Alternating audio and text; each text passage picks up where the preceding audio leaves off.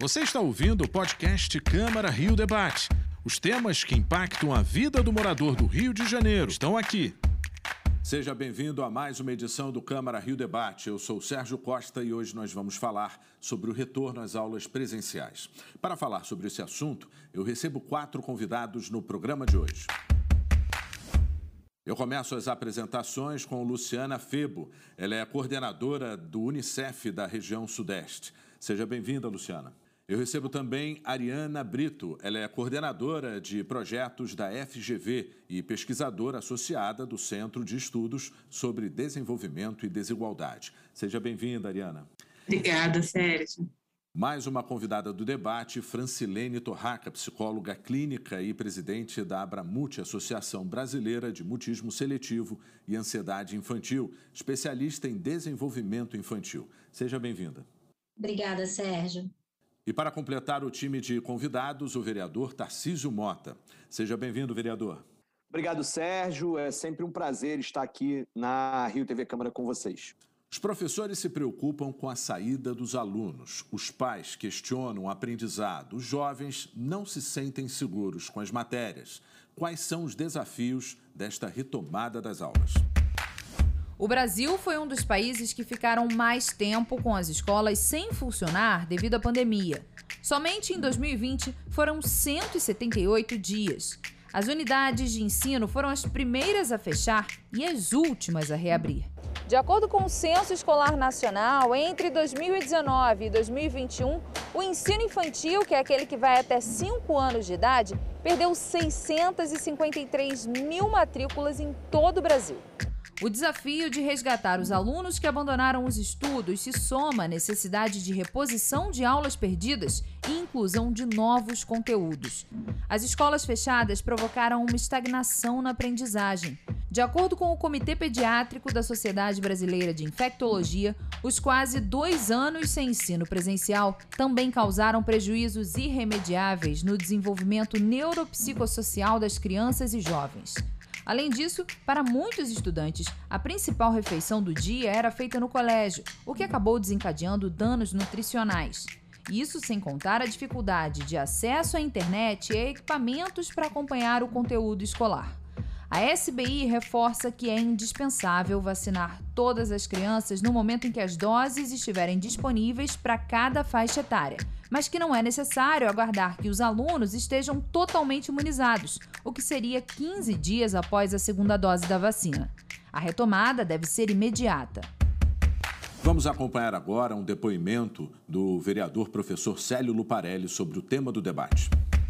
Estamos diante do retorno das aulas presenciais. Essa é uma realidade. Mais que uma realidade, é uma necessidade em razão de a escola ser um local de aprendizado, de socialização, de troca de experiências, de afeto, de assistência social e psicológica, de promoção da política de segurança alimentar, de lazer e de cidadania. A escola é para muitas crianças e muitos adolescentes o verdadeiro lar. É obrigação das autoridades criar e oferecer todas as condições, todas as garantias para que a escola funcione plenamente. Tem que fornecer todas as condições materiais e humanas para atender bem o público escolar. A nossa Constituição determina que a criança é prioridade absoluta, prioridade absoluta. Então, a escola tem que ser preparada para ela, tem que ser preparada para ela. Luciana, eu gostaria então de começar o debate com você. A gente tem aí um ano de 2020, como disse uh, na matéria, 178 dias de escolas fechadas. Eu queria entender contigo, você me ajudar a, a, a trazer para o nosso público, quais são os danos provocados, porque primeiro teve um período híbrido, depois teve então o remoto, né? Uh, como fica a cabeça do estudante dentro de todos esses processos? É, então, Sérgio, deixa eu primeiro me identificar visualmente eu sou uma mulher, cabelo grisalho, cabelo curto, estou usando um colar aqui marrom, uma blusa roxa, sou minha pele é branca, uso óculos. No momento não estou usando máscara, porque eu estou na minha casa é, protegida. De fato, a pandemia trouxe um impacto enorme, né? Sabemos que são as pessoas mais velhas, imunossuprimidas, que estavam no maior risco de morte, de adoecimento, especialmente nos casos mais graves, mas são as crianças e os adolescentes as principais vítimas ocultas da pandemia. Especialmente porque as crianças e adolescentes ficaram por um longo, longo período fora da escola, né, sem a aula presencial. No mundo, a América Latina foi a região que mais permaneceu com escolas fechadas para aula presencial. E o Brasil foi o país que mais permaneceu também nessa condição. O impacto foi enorme. Nós já tínhamos desafios importantes em relação à evasão escolar, né, ao interesse, especialmente dos adolescentes, em permanecer na escola. É, e agora, com a pandemia, a situação se agravou. A desigualdade, que também já é muito refletida na educação, piorou.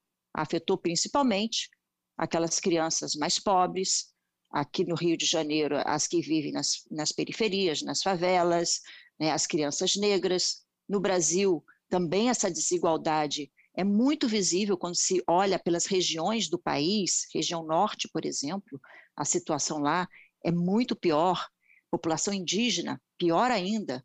Enfim, todas as desigualdades territoriais, de raça, enfim, de classes é, é, sociais, elas se agravaram com a pandemia. Como o professor Luparelli falou muito bem, a escola é espaço de aprendizagem, e nós sabemos que, com relação à aprendizagem, é, houve aí um retrocesso enorme. No auge da pandemia, a Unicef fez uma, uma pesquisa nacional. Nossa busca foi de saber quantas crianças e adolescentes estavam fora da escola ou não estavam matriculados, mas também quantas crianças naquele momento, mesmo matriculadas, não estavam recebendo material didático, não estavam participando de nenhuma atividade pedagógica. Sabe quantas crianças nós conseguimos chegar nesse momento? Foi lá em 2020. 5 milhões de crianças. 5 milhões de crianças no Brasil estavam sem aprender. De novo, ou porque estavam não estavam matriculadas, ou até estavam, mas não tinha nenhuma atividade pedagógica.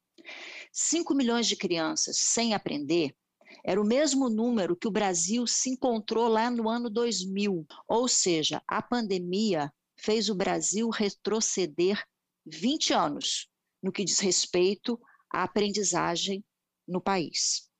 É, não só na aprendizagem, como também, aí citando novamente o professor Luparelli, a escola é lugar de sociabilidade, é lugar de proteção, é lugar de aprender a ser cidadão. Nesse período de dois anos de escolas fechadas para o presencial, nós sabemos também que houve um incremento enorme nas violências, nas diferentes formas de violências, a violência doméstica, a violência sexual, a violência armada, que impede a criança aqui no Rio de Janeiro, por exemplo, de chegar nas escolas. Houve também um agravamento que já vinha acontecendo na saúde mental, especialmente dos adolescentes. Né? A gente sabe que as perdas foram inúmeras, a gente ainda está vivendo um luto, as famílias estão vivendo luto. As crianças, como nunca viveram, estão vivendo luto, perdas de avós, de entes muito próximos, muito queridos. Isso afeta afeta tudo, né? Afeta a vida, afeta, afeta a aprendizagem. A desnutrição também é um ponto importante, né? A escola é um espaço de segurança alimentar e sem a merenda, sem o almoço, sem a comida do dia, as crianças estão sofrendo. Durante a pandemia, é, em alguns estudos, nós também observamos que a faixa etária que mais sofreu esse afastamento foi a faixa etária de 6 a 10 anos de idade. E é exatamente naquele momento que a criança aprende a ler, a ler e escrever. E quem conhece um pouco de educação, e quem é mãe, quem é pai, quem é tio, sabe que quando não se alfabetiza na idade certa, essa deficiência vai acompanhando a criança, o estudante, por toda a sua vida. É muito provavelmente que vai atrapalhar nos anos seguintes. Então, não só A pandemia afetou a aprendizagem, mas afetou no momento precioso da aprendizagem, que é o momento da alfabetização. Enfim, é um, é um cenário é, é bastante desafiador. Eu estou entendendo que no próximo bloco a gente vai estar tá perguntando o que, que a gente faz com isso. Por enquanto, eu estou te respondendo. Talvez meus colegas aqui do, da telinha podem complementar a, a minha fala, mas é um, é, um, é um cenário extremamente desafiador que não só a educação é capaz, a educação tem um papel chave na reversão desse cenário, mas a educação sozinha não é capaz. E aí a gente precisa estar junto nisso. Perfeito, Luciana. É super importante você traçar todo esse cenário para a gente poder entender a, a, gravidade do comprometimento, talvez, de uma geração, né? ou seja, que precisa se desenvolver, se encontrar é, dentro do sistema educacional. E eu queria é, pegar esse gancho com a Ariana. Uh, o ensino remoto, Ariana, ele aumentou o abismo né, é, das desigualdades no aprendizado, como já foi pontuado na fala da Luciana. Ou seja, nós já tínhamos desafios. Né? Uh, as escolas foram as primeiras a fechar e agora são as últimas a reabrir. Uh, como que você analisa as consequências dessa situação? Vamos lá, Sérgio, novamente. É, seguindo a fala da Luciana, é, eu sou uma mulher negra, de cabelos encaracolados, tô, estou com batom vermelho e um brinco comprido, eu acho, se a gente pode falar assim, e com uma cortina rosa aqui atrás de mim. É, bom, acho que a Luciana colocou para gente um, um panorama que muitos até caracterizam como quase irrecuperável do aprendizado. Então, ao mesmo tempo em que a gente se dá conta desse cenário, a gente, enfim, é, vai ter que se dar conta de como ultrapassar é, esses 20 anos de, de educação que a gente perdeu, essa geração que a gente perdeu. Nós tivemos uma série de dificuldades quando, assim que a pandemia começou, e a gente pode falar de um cenário nacional, mas a gente pode falar de um cenário aqui no Rio de Janeiro, que é o uso da tecnologia na educação. Ou seja, a questão de usar tecnologias na educação, ela não é uma pergunta mais de se usar e como usar, mas de quando e de que formas a gente poderia fazer esse uso é, das tecnologias no processo de aprendizado, na incorporação das atividades pedagógicas dos professores, e nós vínhamos nesse caminho é, talvez um pouco mais lento do que gostaríamos, mas vínhamos nesse caminho até o início da pandemia. O início da pandemia é, escancarou uma urgência de como é, incorporarmos a tecnologia no processo de aprendizado. E aí nós vimos que algumas é, redes, e aí eu vou colocar aqui redes de educação, conseguiram é, criar formas mais diversificadas, seja inclusive usando velhas ferramentas como a televisão e o rádio para poder transmitir conteúdos pedagógicos, mas a gente também viu que em muitos locais provavelmente pela falta de uma centralização do que deveriam ser os passos de um ensino remoto, que era, é muito diferente de uma educação à distância, mas um ensino remoto emergencial, que era o que a pandemia é, nos, nos exigiu de forma muito rápida, e isso foi escancarado para todos os atores educacionais, na minha percepção. Ou seja, a gente escancarou a dificuldade dos professores em transportar aquele seu processo pedagógico da sala de aula presencial para um ambiente remoto. A gente é, escancarou as dificuldades do aluno de se manterem atentos durante as aulas, é, de uma forma completamente nova, nas quais eles não estavam acostumados. A gente escancarou um problema de infraestrutura e de acesso a equipamentos, tanto por parte dos estudantes, quanto por parte é, das famílias. Só para vocês terem ideia, quando a gente olha para o Rio de Janeiro em específico, a gente está falando de é, dados que saíram, estão fresquinhos, saíram ontem no censo escolar, 25% dos alunos no Rio de Janeiro não têm acesso a estão nos níveis mais baixos, é, pensando em nível socioeconômico, e não têm acesso a uma série de equipamentos que são medidos por um indicador do MEC, que é o INSE, o indicador de nível socioeconômico.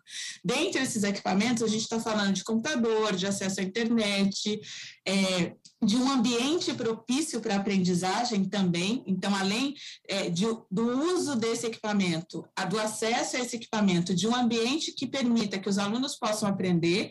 Então, a gente está falando de residências em que você tem um ambiente que é dividido por todas as pessoas da família e que o estudante também tem que é, aprender, mas enquanto isso, o, a sua mãe, é, a sua mãe ou seu pai tem que preparar a refeição, os outros irmãos, teoricamente, teriam que participar desse processo de aprendizado, e muitas vezes com um único equipamento, que é um celular da família, que em muitas situações é o mesmo equipamento usado para atividades de empreendedorismo desse pai e dessa mãe. É, e falo isso com base em pesquisas que a gente é, realizou, inclusive enquanto tentávamos conversar com os estudantes, muitos deles falavam, é, professora, enfim, me chamavam de professora, olha, eu preciso desligar porque está ligando uma cliente da minha mãe, então daqui a pouco eu volto para falar com você. Isso em um momento da pesquisa e é, justamente sobre a questão do aprendizado.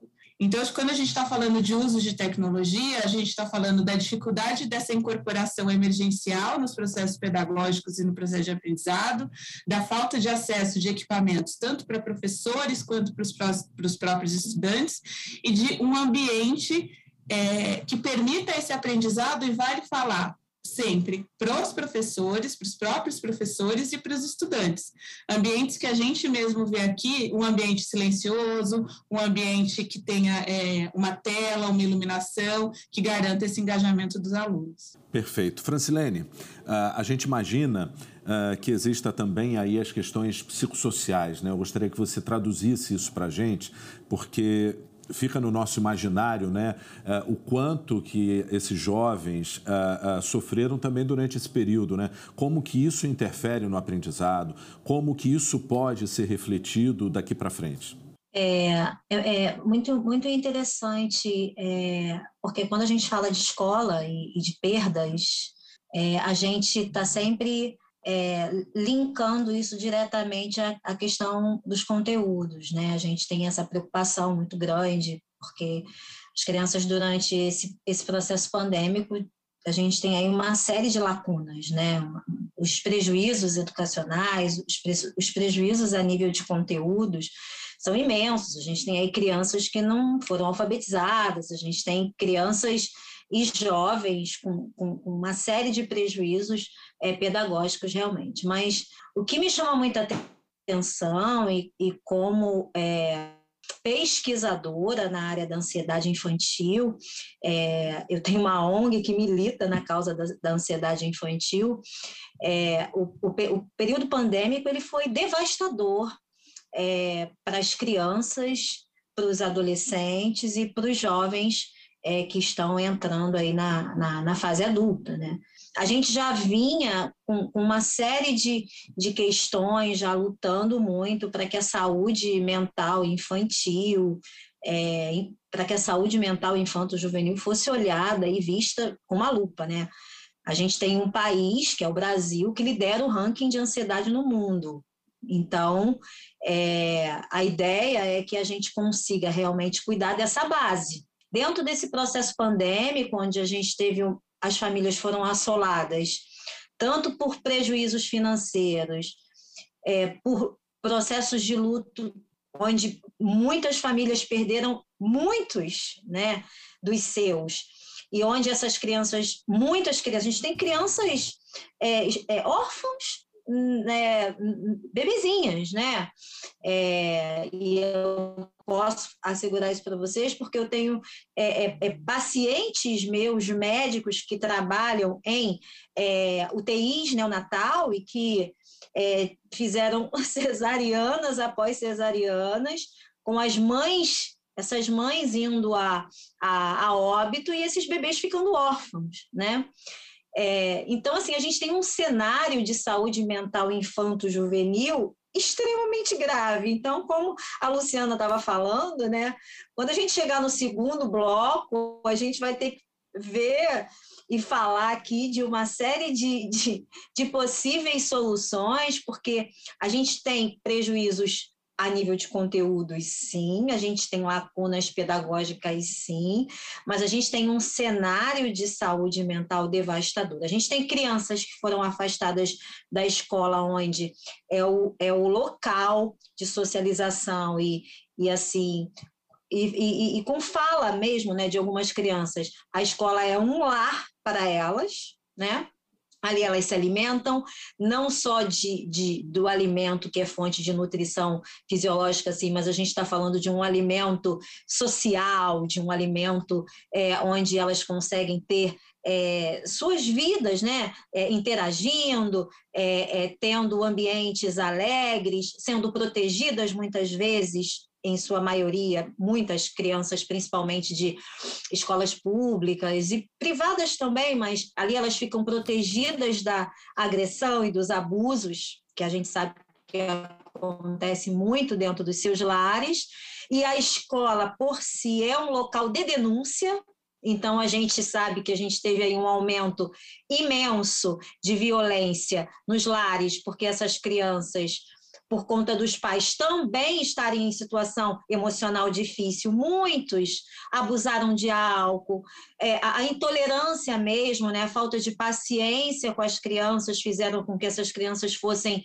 é, agredidas muitas vezes, e nós sabemos que a escola sempre foi um local de denúncia, então elas ficaram sem esse local. Né, de serem vistas, de serem olhadas. Então, é, é muito difícil o cenário é, a nível de saúde mental que a gente está enfrentando, é, com picos de ansiedade, crianças fazendo crises de ansiedade, chegando às emergências, com crises de ansiedade. E a sintomatologia vem toda para o corpinho mesmo, né? Então, são, são mal-estares, são, são manifestações gastrointestinais.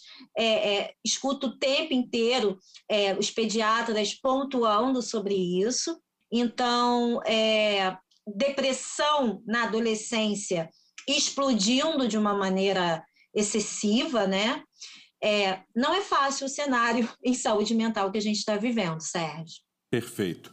Uh, vereador Tarciso Mota, uh, o senhor, como professor licenciado né, de História do Pedro II, uma instituição que vive toda uma discussão com relação aí à aula presencial ou não, queria uma análise sua uh, do ponto de vista educacional também, como parlamentar, enfim, uh, dentro desse cenário, como que a gente consegue encarar uma melhor saída? Obrigado, Sérgio, e aprendendo aqui tanto com Luciana quanto com a Ariana, vou também fazer uma breve descrição né, é, minha para aqueles que estão é, acompanhando o debate, são né, deficientes visuais. Um homem branco, é, com óculos, uso óculos pretos, estou usando fones de ouvido claros, estou de camisa social é, e com uma parede lisa ao fundo. De uma forma muito dramática e em escala mundial, a pandemia trouxe impactos muito grandes, sejam eles do ponto de vista pedagógico, sejam eles do ponto de vista da questão da evasão escolar e ela também escancarou uma série de problemas, né? problemas que já existiam antes da pandemia. No caso específico, inclusive, das escolas públicas brasileiras, né? escancarou a questão da falta de condições físicas, estruturais dos prédios né, das escolas, escancarou a questão do problema da falta de professores e profissionais de educação para dar conta de uma situação absolutamente emergencial escancarou a falta de política pública de acesso à tecnologia é, que precisava vir acompanhada pela questão da emergência, da suspensão é, das atividades presenciais. Né? Eu me lembro de uma conversa no início da pandemia com outros educadores, onde a gente se perguntava: será que nós vamos aprender alguma coisa com a pandemia? Se tem algo que a gente precisa ter aprendido, é de que a escola, que é esse lugar de socialização, esse lugar importante para além da questão do ato de ensinar e aprender, né, ela precisa de investimento. A gente precisa estar preparado, melhor preparado para situações como essa. Suspender as aulas, ninguém imaginava que as aulas ficariam suspensas por tanto tempo. Suspender as aulas foi algo que era necessário naquele momento. A gente foi aprendendo aos poucos a lidar com esta doença maldita e, ao mesmo tempo, houve falta de coisas que foram ficando óbvias. Né? Ou seja, a perspectiva do acesso à internet era um problema. Mas, além do acesso à internet, todas essas questões das condições sociais dos alunos, que muitas vezes com, né, na sala de casa não se transforma na sala de aula de forma imediata. E nesse ponto de vista, o que a gente tem que aprender tem que fazer com que a gente haja melhor agora, para diminuir os impactos, para reduzir os impactos e para recuperar o investimento que não foi feito e que precisa ser feito de forma urgente. Então, políticas como busca ativa, políticas como acesso à questão da internet, como investimento nos profissionais, nos profissionais de múltiplas né, funções da escola, não só o professor, mas os demais profissionais da escola, são essenciais e urgentes. Se a gente quiser tanto recuperar o tempo perdido, né, e eu acho que a gente precisa correr atrás para recuperar esse tempo perdido, quanto se preparar, porque a gente precisa considerar, infelizmente, a possibilidade de outros momentos onde as aulas presenciais precisem ser suspensas em determinadas situações urgentes, esperamos que nunca mais por tanto tempo, mas para os quais a gente precisa estar melhor preparado para isso. Perfeito, vereador. Vamos ouvir a população sobre o tema. Foi difícil, porque é, teve muita evasão escolar, não é? Muita evasão escolar. E muitas vezes a gente, como professor, eu, eu, eu realmente sentia impotente, porque muitas vezes tinha um aluno em sala de aula e os outros. Mas assim, a gente não sabe agora que veio o presencial, se tudo aquilo que eles perderam nesses dois anos, como é que vai ser resolvido? Porque realmente o remoto não foi bom. Sinceramente, eu ia na aula, mas não aprendi nada. Eu vou pro primeiro ano do ensino médio com a matéria do oitavo, assim, travada. Oitavo e nono, tudo assim, sei, mas enfim, enfim. Ah, foi ruim, eu colava em todas as provas, sinceramente. Colava em tudo. Para minha filha teve um pouco, ela teve uma depressão, então ela teve um pouco de problemas sociais, né? O colégio acho que traz essa socialização melhor. Por menino não, ele já é mais popular, então ele conviveu melhor com isso. Mas para ela, além dos estudos, teve a depressão de ficar em casa sem os amigos, de sair, de poder fazer as coisas dela normal. Então ela não, não conseguiu se adaptar muito bem a isso, não. Luciana, retornando então esse segundo bloco, como a gente já previa, né, eu acho muito importante a gente analisar o que, que vai acontecer daqui para frente, como que a gente consegue uh, traçar um novo cenário, né, o que nós vamos fazer com tudo isso. Uh, me chocou também um pouco uh, o fato da, da, dessa realidade tão tão escancarada, né? ou seja, a insegurança sobre o que se aprendeu, uh, o depoimento de uma jovem também dizendo que não aprendeu nada, ela está no ensino médio, ou seja, uh, certamente vai ter prejuízos aí na disputa uh, à sua frente, né? Uma mãe falando sobre a questão da depressão. O que, que a gente faz com esse cenário? Já que a gente tem esse, esse desafio, na sua avaliação, como que a gente deve eh, agir daqui para frente?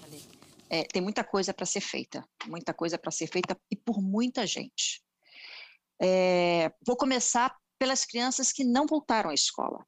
Muitas, muitos estudantes não voltaram à escola, né?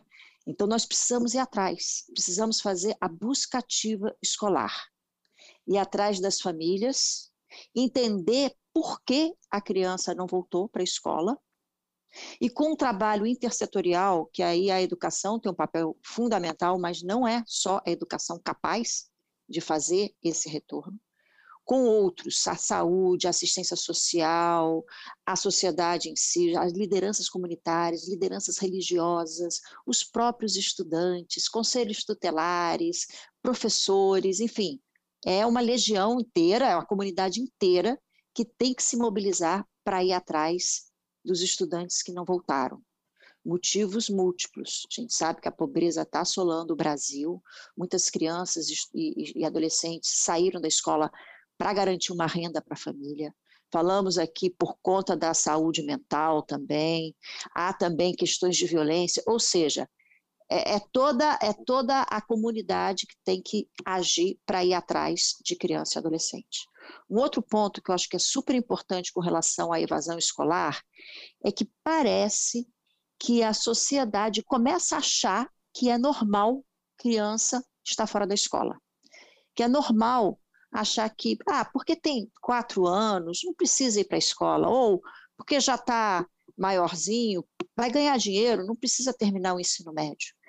parece que começa a normalizar esse entendimento. A gente não pode deixar isso. Não é normal a criança, o adolescente, o jovem estar fora da escola. Não é normal, não pode. Pelas leis brasileiras, o ensino médio obrigatório, né, da, da educação infantil ao ensino médio, as crianças e adolescentes têm que estar na escola aprendendo. Então, trabalhar com, essa, com esses entendimentos, né, refazer a, a, a opiniões públicas. Então, acho que isso também é super importante, né, uma campanha aí de conscientização, de informação sobre o assunto. Bem, retornou à escola. Como é que faz para ganhar esse tempo perdido?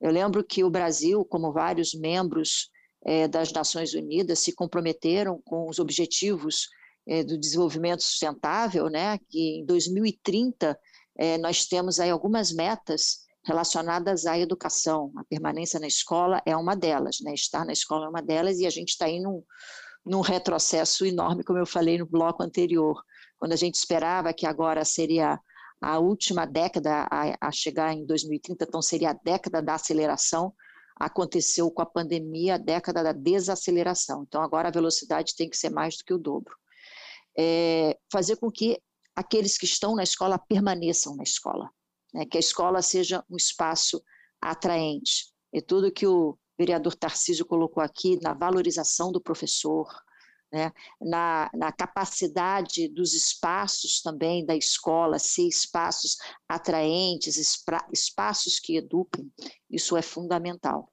Então, não só o conteúdo didático tem que ser agora aprimorado, e aí trazendo o que a Ariana falou sobre as tecnologias, é usar, continuar usando e muito as tecnologias para recuperar esse atraso.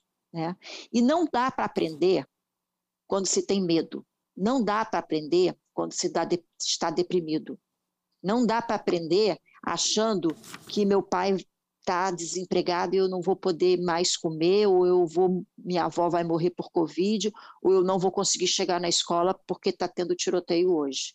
Então, o que Francilene traz, todo esse apoio à saúde é, emocional, à saúde mental dos, da comunidade escolar, desde o porteiro ou porteira aos professores, toda a comunidade escolar precisa desse apoio em saúde mental e os próprios estudantes. Né? Saúde mental é sim para criança, para adolescente, é para as pessoas que moram nas periferias, é para negro, é para branco, é para indígena. Todos nesse momento estamos precisando nos cuidarmos e que cuidem também da gente. Né? É, e, o, e, o, e, a retomada da aprendizagem. Existem várias metodologias, né? Eu acho que é, é, aí as trocas também são fundamentais das redes de aprendizagem, que a Ariana também coloca aqui, das secretarias municipais de educação, das organizações que estudam e praticam como fazer uma educação melhor no Brasil, isso é fundamental. Como é, fazer essa aceleração? Existem várias metodologias aí, acho que é, não é o caso de detalhar uma por uma aqui, mas é possível. Acho que essa mensagem também é muito importante a gente deixar aqui. É possível voltar para a escola, retomar a aprendizagem e retomar esse tempo perdido, voltando a aprender com qualidade.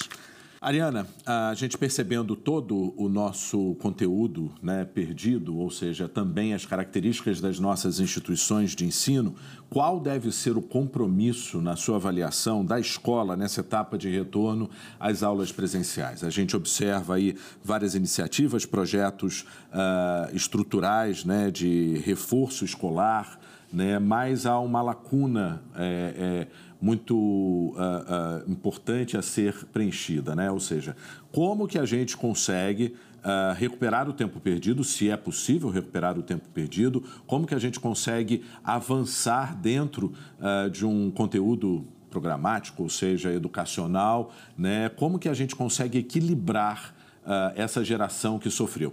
Analisando também várias faixas etárias, né? Nós já pontuamos aqui, aliás, a, a Luciana já pontuou da questão dos 6 aos 10 anos de idade, da questão da alfabetização, que acaba comprometendo aí a base de uma geração. Bom, Sérgio, é, essa não é uma pergunta simples e nem uma pergunta que a gente pode se colocar em que a resposta dela esteja em uma resolução de curto prazo. É, não tem como a gente pensar em resolver é, dois anos de ausência dos espaços escolares, então, considerando todo esse tempo perdido que a Luciana bem colocou a partir dos dados do Unicef, e um caminho que já vinha sendo percorrido, mas a passos muito lentos para quem trabalha com educação, em termos de acesso, qualidade do acesso e qualidade dessa aprendizagem. Então, eu acho que pensar nessa resposta é pensar em cenários, é, e aí tem uma questão super importante, que são cenários políticos, porque é pensar num cenário de curto prazo, de médio prazo e de longo prazo. Então, é uma das, das é, uma das alternativas, ou uma das estratégias que tem se colocado como forma de resgate do aprendizado né, na, do aprendizado da pandemia são é a expansão das escolas de tempo integral. É, a gente tem visto, sobretudo na região Nordeste, muitos estados que conseguiram avançar com as escolas de tempo integral.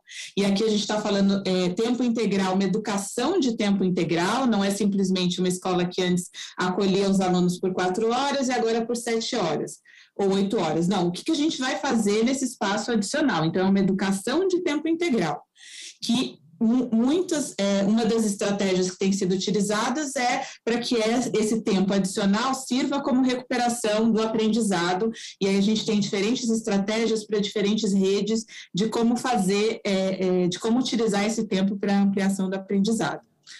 O Rio de Janeiro, ele ainda está muito distante é, em relação à, à, expansão do tempo integral. A gente está falando hoje de 13% das matrículas no ensino fundamental.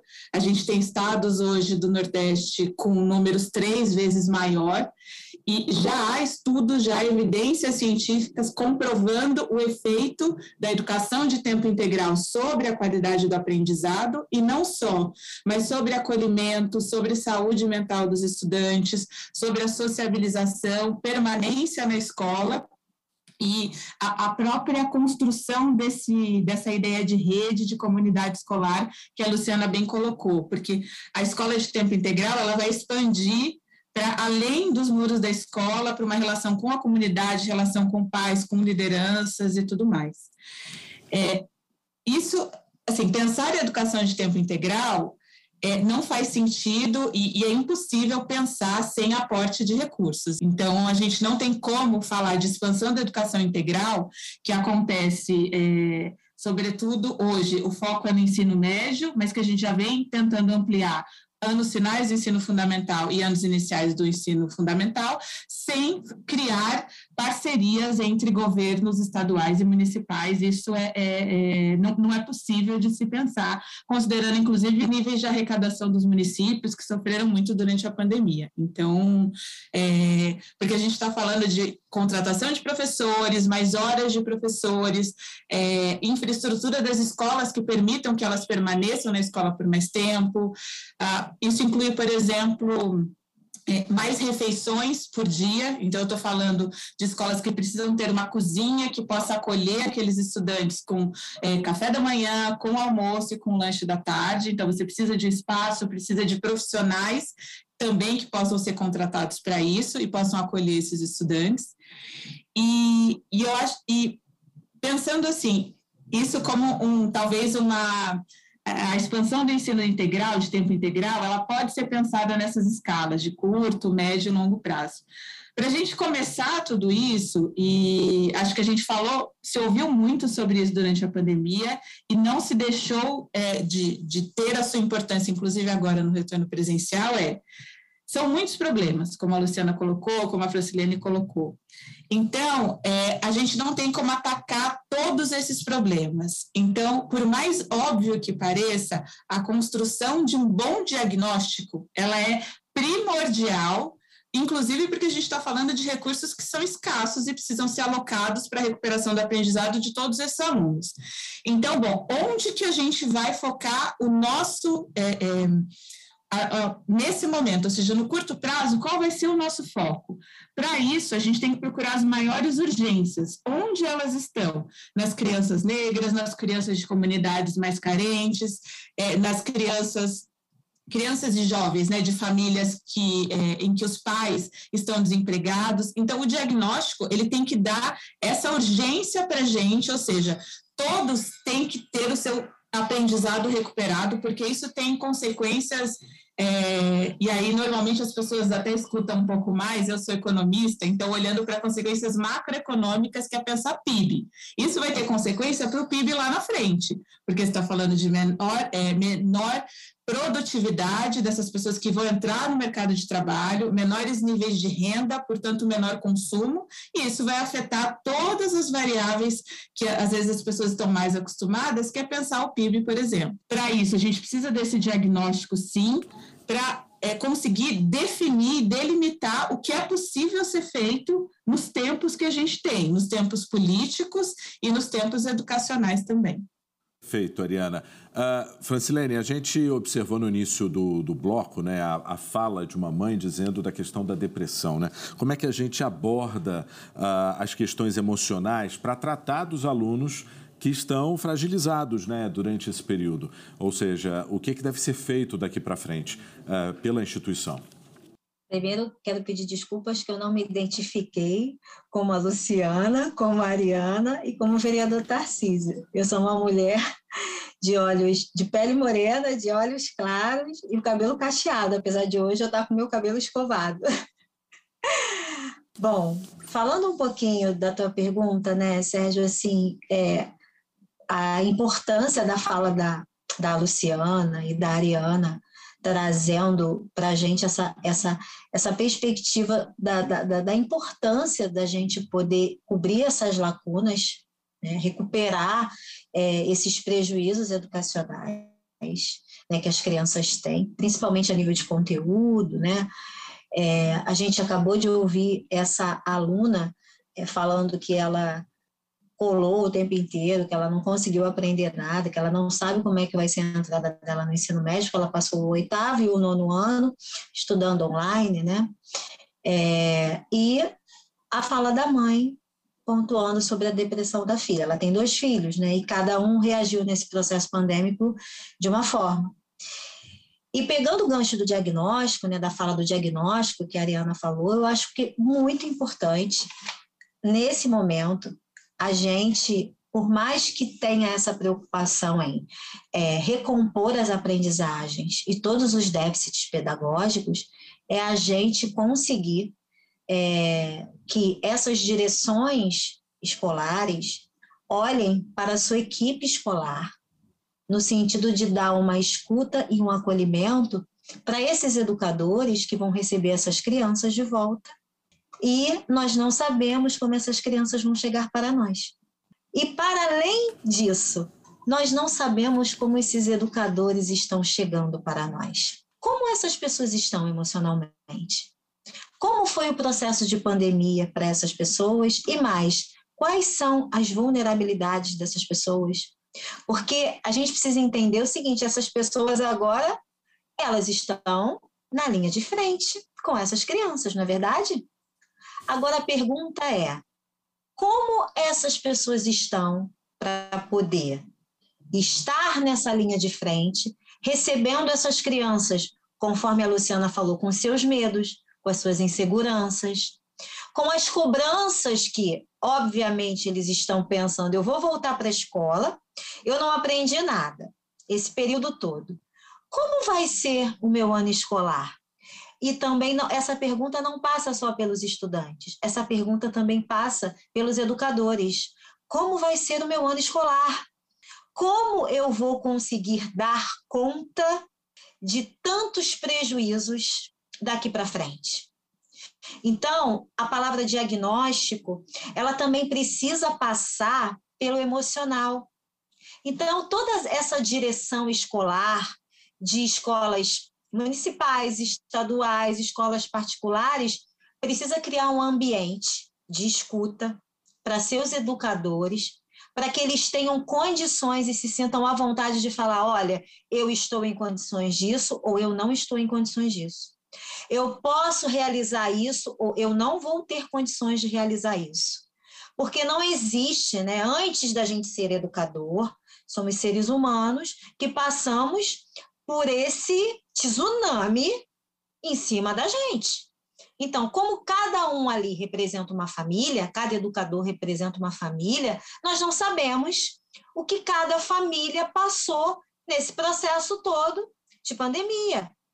Então, vamos criar espaços dentro, da, dentro dos contextos escolares, né? ambientes dentro da escola de escuta, de acolhimento, para que as pessoas possam se colocar e colocar as suas vulnerabilidades, né? e criar em equipe né? É, é, recursos, estratégias, ferramentas, para que a gente consiga ir sanando de uma maneira muito é, é, é calma, né? Com, com passos possíveis, ir sanando todos esses prejuízos.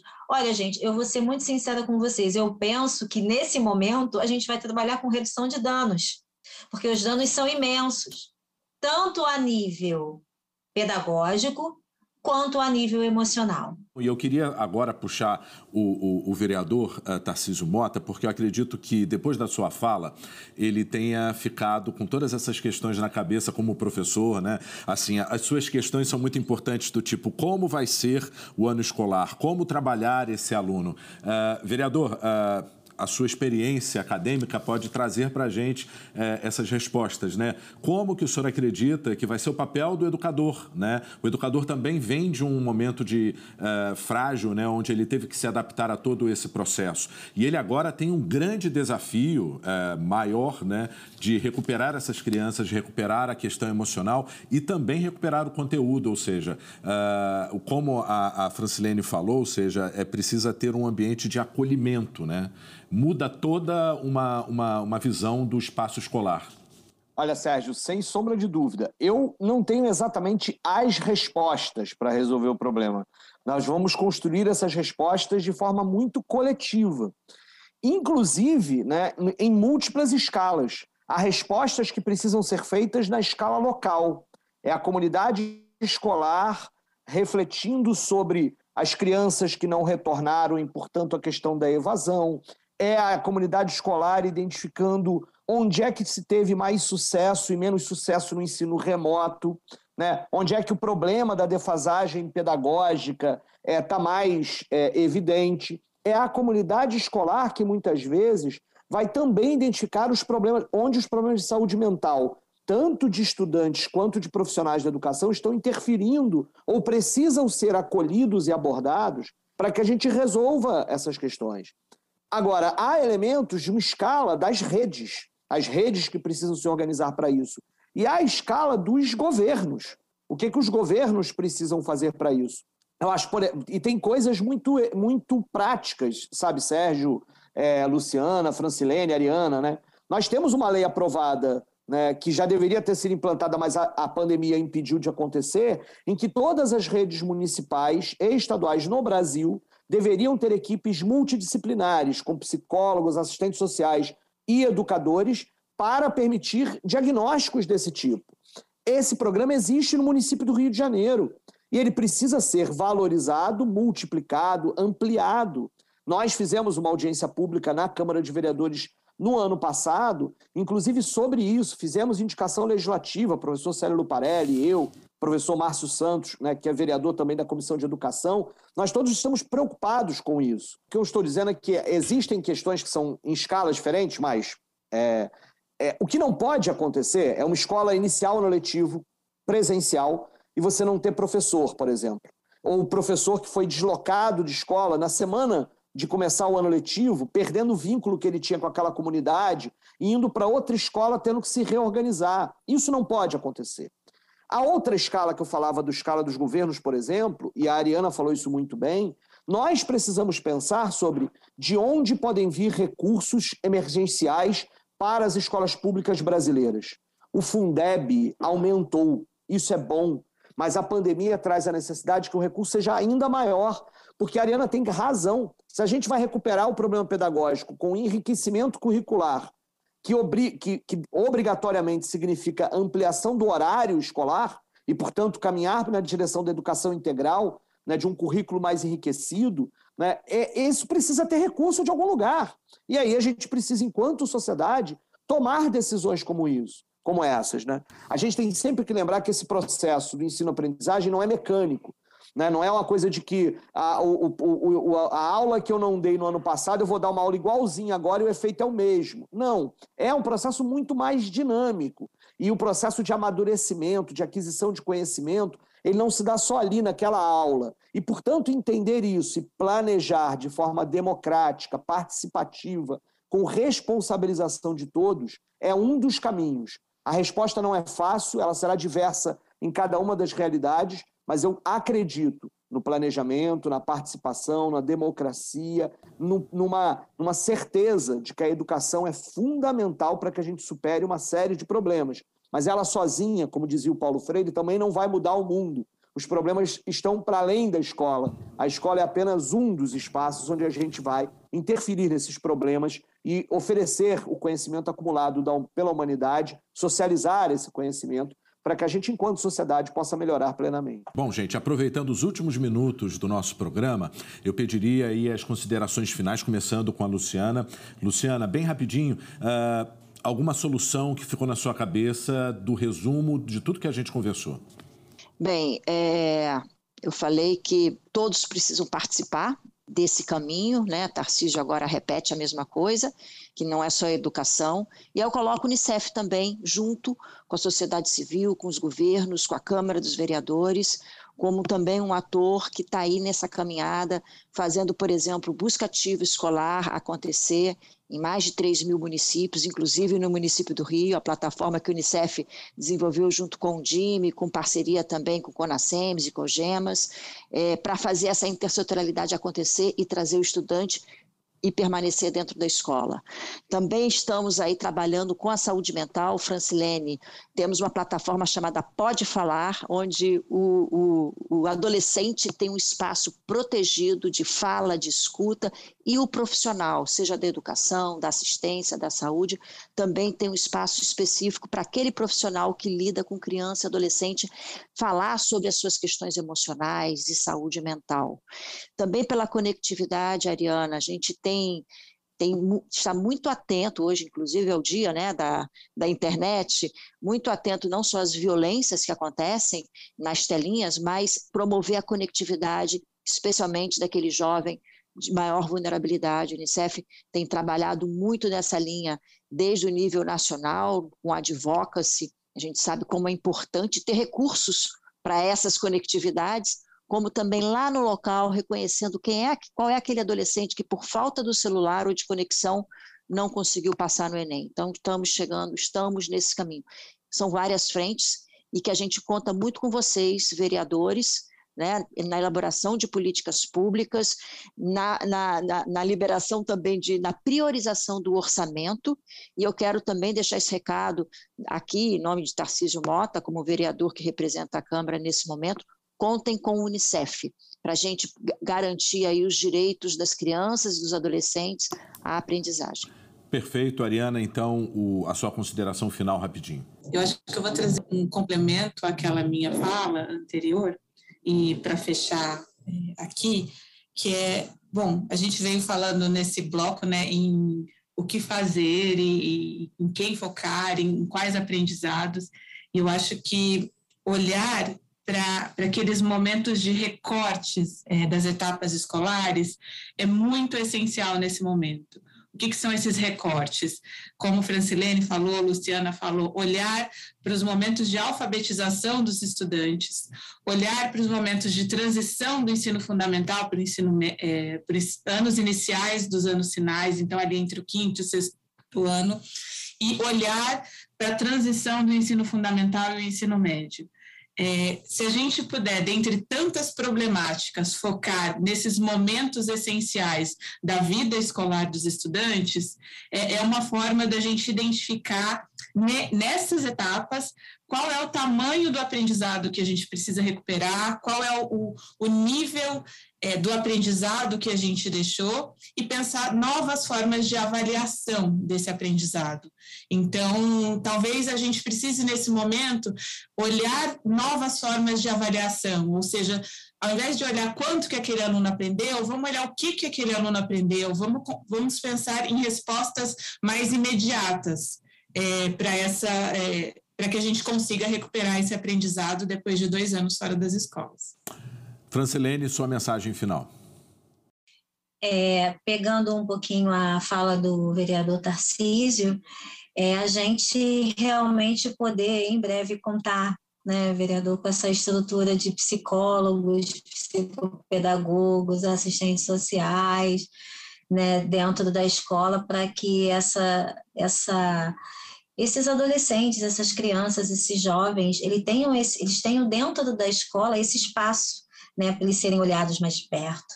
A gente sabe que crianças com ansiedade, com depressão, é, que é o que, infelizmente, esse processo pandêmico trouxe para a gente, né, de uma maneira muito, muito monstruosa, né, muito grande, muito extensa, é, acaba impedindo a consolidação das informações, a evocação das informações, afeta demais a aprendizagem. Então, que a gente realmente consiga é, olhar, sim, para os prejuízos educacionais, mas olhar também para a saúde mental das nossas crianças, dos nossos adolescentes, porque realmente sem saúde mental a gente não consegue é, aprender absolutamente nada. Eu agradeço a participação. Um prazer estar aqui com vocês. O prazer é todo nosso e agora, finalizando, o vereador Tarcísio Mota. Obrigado, Sérgio. Mais uma vez, é sempre muito bom estar aqui na, na Rio TV Câmara nesse, de, nesses debates que, que, que você, a gente promove aqui. Né? Hoje tivemos aqui três professoras falando uma série de questões muito importantes né, sobre esse que é talvez o maior desafio das nossas vidas como educadores. Né? A pandemia que mudou a vida do mundo todo, literalmente, atingiu de forma muito dramática a vida de quem é educador, de quem lida com a educação pública, de quem se preocupa com a educação pública. É o maior desafio das nossas vidas. E por isso estamos tão preocupados, e por isso há tantos problemas que às vezes assustam.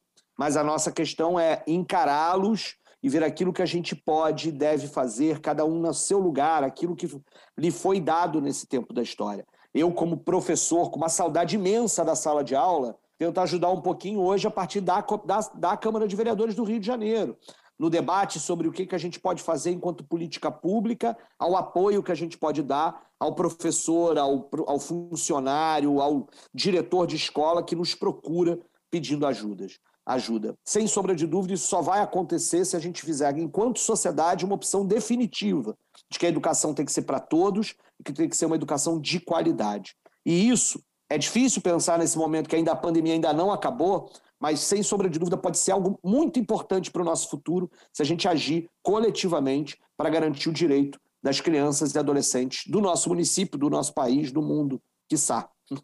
Muito obrigado, então, vereador.